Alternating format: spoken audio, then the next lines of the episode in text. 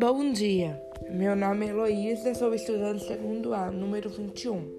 O tema a ser discutido é a condição da mulher na sociedade, vírgula. Antigamente, as mulheres só trabalhavam em seus domicílios, vírgula.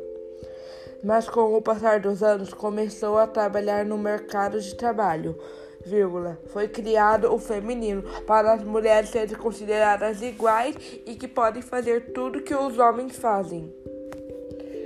Ponto. Ainda hoje, as mulheres sofrem um pouco com as desigualdades de gênero, mas está conseguindo cada vez mais um papel no mundo.